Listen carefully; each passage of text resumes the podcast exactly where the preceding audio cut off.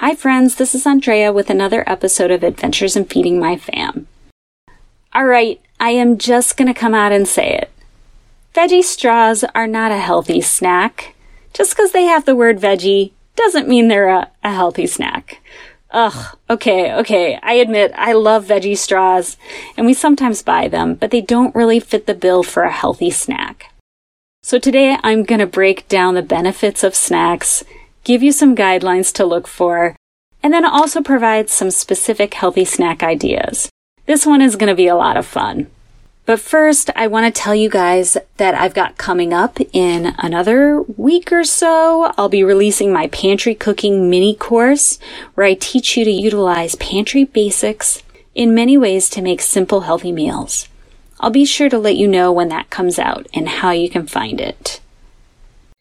Adventures in Feeding My Fam is a weekly podcast discussing the challenges and fun around feeding your family healthy meals.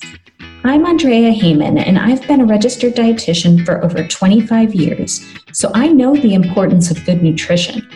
But I'm also a mom of three, so I understand the challenges and humor that comes along with trying to make this happen. In this podcast, I'll share my tips, tricks, and menus but I'll also share the stories and food prep failures that come along the way too. Interview guests will discuss family food traditions, how to strengthen bonds around the family table, as well as their favorite family recipes. There isn't one right way to feed your family, but there are countless stories, and you can take bits and pieces and learn from all of them. All right, friends, let me set the scene for you. Are your kids starving when they come home from school?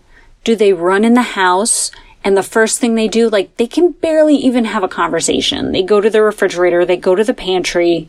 Sometimes they climb the shelves in the pantry to find something to eat. You would think that they have never seen food before. It's kind of ridiculous. I feel like they can eat an entire meal here. Or then there's me. In the afternoons, they can get so long and tiring, and I'm often looking for a pick me up. But I don't want something that's going to give me little energy for the short term, but result in another energy slump in 20 minutes or so. I want something that's going to provide longer lasting sustained energy. So let's back up. What is a snack? So the definition that I found was simply a snack is a small amount of food eaten between meals. Yeah, that seems fair. But I like to give a couple of other guidelines when defining a snack so that we know what to look for to provide good nutrition for ourselves and for our families. So, in addition to that definition, I would include two food groups in a snack. And ideally, I would include something that has a source of dietary fiber and a source of lean protein. So why fiber and protein? So these are two components that are most associated with sustained energy. It takes longer to digest, so it doesn't provide an initial surge of energy followed by a drop in blood sugar levels. When we eat something that doesn't have dietary fiber or protein, this often results in us feeling tired and sluggish all over again in a short period of time. And oftentimes when this happens, we're looking for another pick me up and therefore looking for another snack. So if your kids have ever gone to the pantry, said they wanted a snack, gotten a cookie, only to return to want another snack in, you know, half an hour or so, the reason is because that original cookie just wasn't giving them some sustained energy for them.